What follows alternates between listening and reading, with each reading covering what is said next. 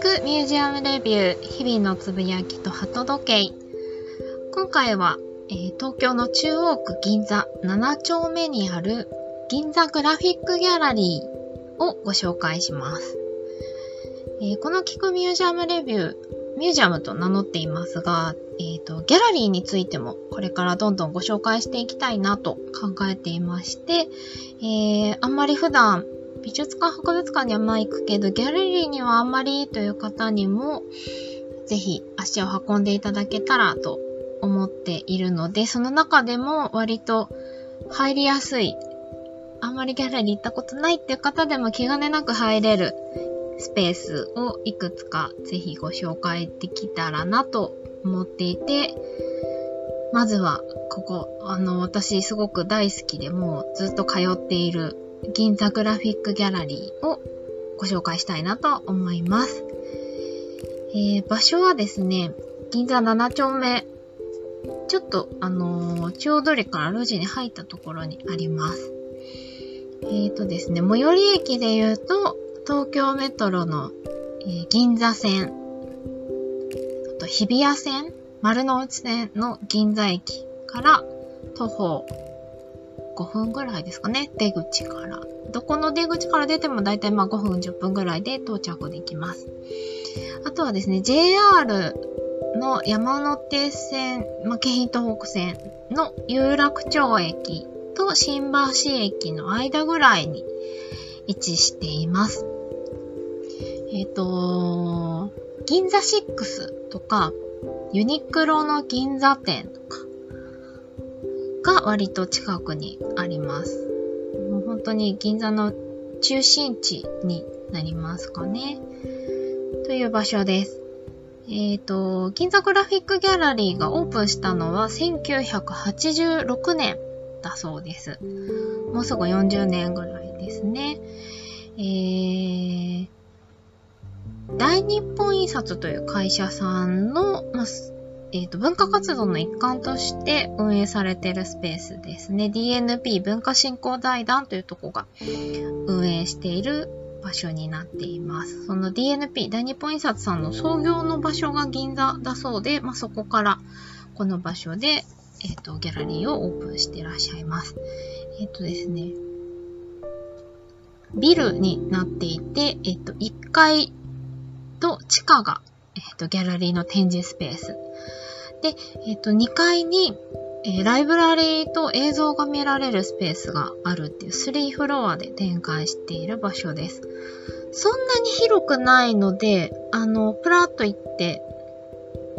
ゆっくり見ても1時間とか2時間ぐらいでしょうか。映像とか見出すとちょっと2時間ぐらいかかるかなっていうような感じで私はいつも楽しんでいます。えー、入場は無料です。で、えっ、ー、と、11時から19時までオープンしているので、えっ、ー、と、お仕事帰り、学校帰りにも割と立ち寄りやすいかなと思います。えっ、ー、と、日曜日と祝日がお休みですのでご注意ください。えっと、最新情報は公式のホームページだったり、あと、公式のツイッターを運営してらっしゃるので、そこからいつも私情報を得て、えっと、展覧会を見に行っています。そうなんです。あの、ギャラリーは企画展、展覧会をだいたい年に7回ぐらいかな ?7 テーマぐらい、あの、行っていらっしゃいます。あとはそれに関連する、えー、トークイベントとか、レクチャーのイベントなどを開催していらっしゃいます。えーとですね、ちなみにこの銀座グラフィックギャラリー GGG って呼んだりとか 3G って呼ぶらしいんですね。私 GGG ってずっと思ってました。銀座グラフィックギャラリー。もともと行き出したのは、あの、広告のデザインとか、広告コピーとか、そういったところにもともと興味があって、で、そこから見に行くようになったのが10代後半、東京上京してきてからぐらいですかね。えっ、と、DNP 文化振興財団さんあと2つ実は国内で、えっ、ー、と、こういったギャラリーのスペース、グラフィックデザインを専門にしたギャラリーのスペースというのを運営していらっしゃいます。と1つが京都 DDD ギャラリー。D が3つですね。えっ、ー、と、今、今年の7月に、えっ、ー、と、京都の中心地ですね、四条烏丸に移転してきたスペースです。えっ、ー、と、もともとは1991年に大阪の道島でオープンしたそうなんですけども、今は京都の市場カラスマにあります。ともう一つが、えっ、ー、と、CCGA というスペースですね。現代グラフィックアートセンター CCGA というそうなんですけども、えっ、ー、と、グラフィックデザインとかグラフィックアートの作品とか資料を、えっ、ー、と、アーカイブしていくスペースとして運営してらっしゃるそうで、まあ、小さなミュージアムですね。それが福島県の須賀川市というところにあります。えっ、ー、と、福島の中通りと言われる、まあ、中心、えっ、と、浜通り、海側と中通りと、えー、合図っていう風に、まあ大体福島って横に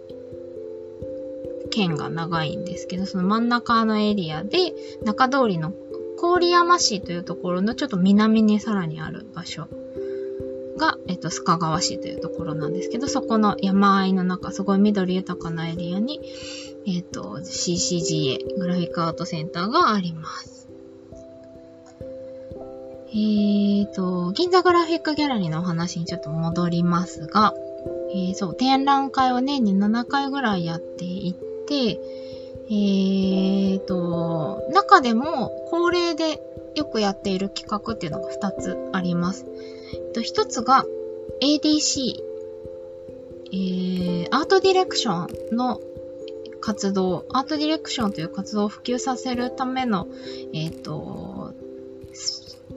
チーム？ADC という、えー、東京アートディレクターズクラブという組織があるんですけども、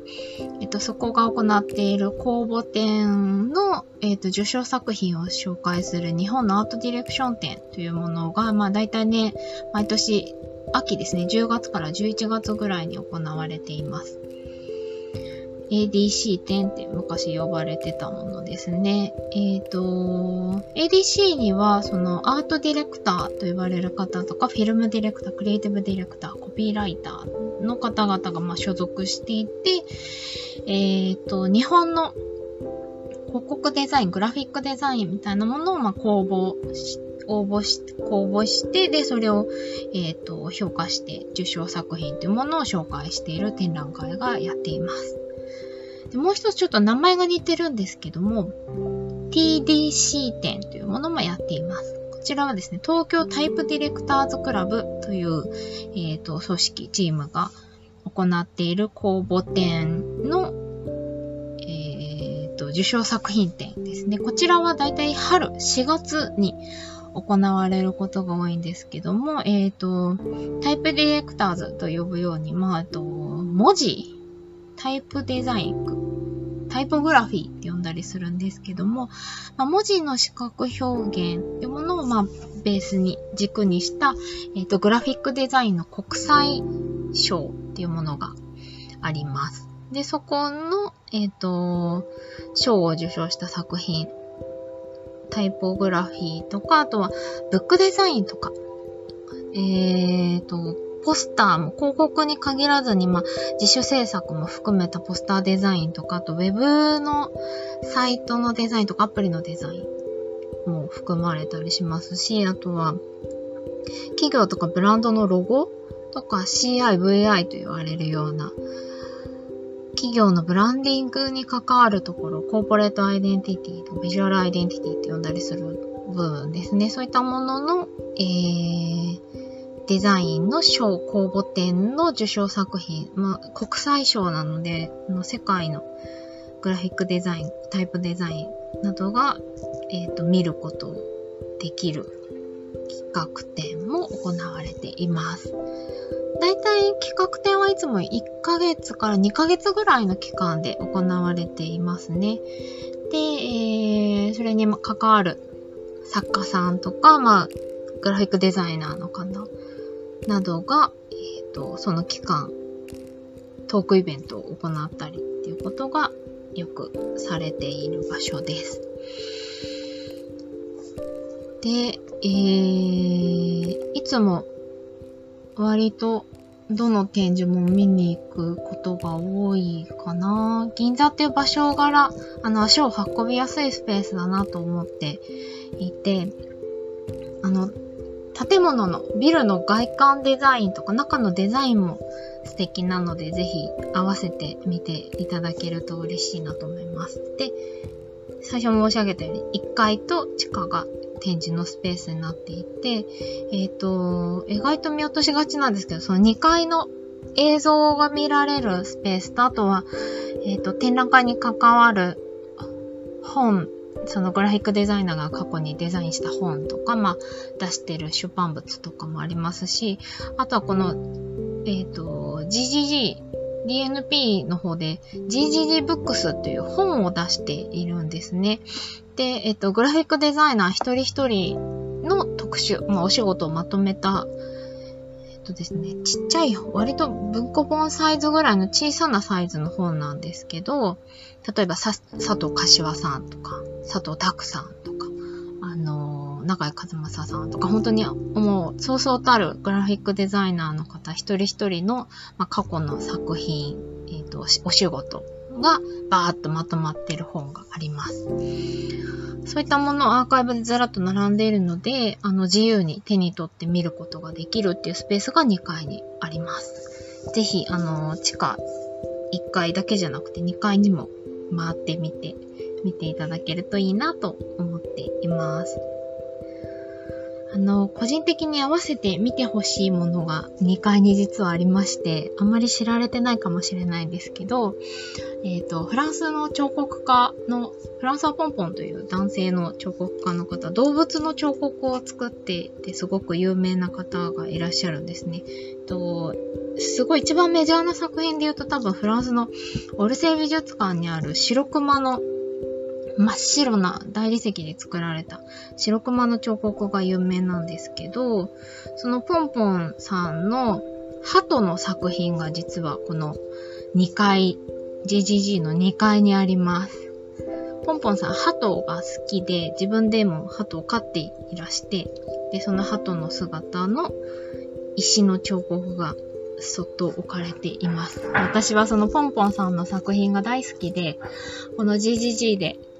多分初めて見たんだと思うんですよね。その鳩をいつもめでて帰るっていうのも、えっと、セットにして楽しんでいるスペースです。えっ、ー、と、GGG と一緒にはしごしてほしいスポットも合わせておすすめさせてください。3つあります。1つが先ほど最初にも申し上げました銀座6ですね。えっ、ー、と、中央通り、GGG から中央通りへ出てもほんとすぐのところに銀座6があります。私は欠かさず、まあ、だいたい伝え書店ですね、6階に行くことが多いですね。伝え書店さんとあと、4階だったかな、アールグルリギャラリーというところがあります。えっと、松坂屋さん、もともと銀座6があったとこ、銀座の松坂屋という小百貨店、デパートがあったんですね。で、そこの松坂屋が運営している美術画廊、アルブルリューガラリーというところがあります。そこも割と、あの、ちょっと奥まってるんですけど、入りやすいギャラリーさんだと思います。えっと、現代の作家さんの個展とかグループ展がよくやっています。で、作品ももちろん購入することができるので、あの、ちょっと気が向いたらぜひ、アールグルーレギャラリーにも足を運んでみてください。あの、銀座6のその、伝え書店でも、毎週のように展覧会、小さなあの展覧会をやってますし、その同じフロアにもギャラリーあるので、ご興味があればぜひぜひ合わせて見てみてください。もう一つがですね、資生堂のビルの中にある、地下にありますね、資生堂ギャラリーというスペースです。ここも、あの、銀座6ももちろん無料ですし、アルグルルギャラリーも無料。そして、資生堂ギャラリーさんも無料で入ることができます。ここも割と、まあ、現代のアーティストの方の展示をやってることが多いですね。あと、上の階にも確かギャラリーがあって、そこでも見ることができたはず。で、最後が、えっ、ー、と、新橋の方に歩いていくとある、リクルートがやっているギャラリーが2つ実はあります。クリエーションギャラリー G8 という場所と、ガーディアンガーデンという場所です。えっ、ー、と、銀座の GGG、銀座グラフィックギャラリーから新橋に向かっていくと多分ガーディアンガーデンの方が先にあるかな。えっ、ー、と、ワンウォールという若手の作家の方を対象にした公募展があの主催して行ってらっしゃって、グラフィック部門と写真部門で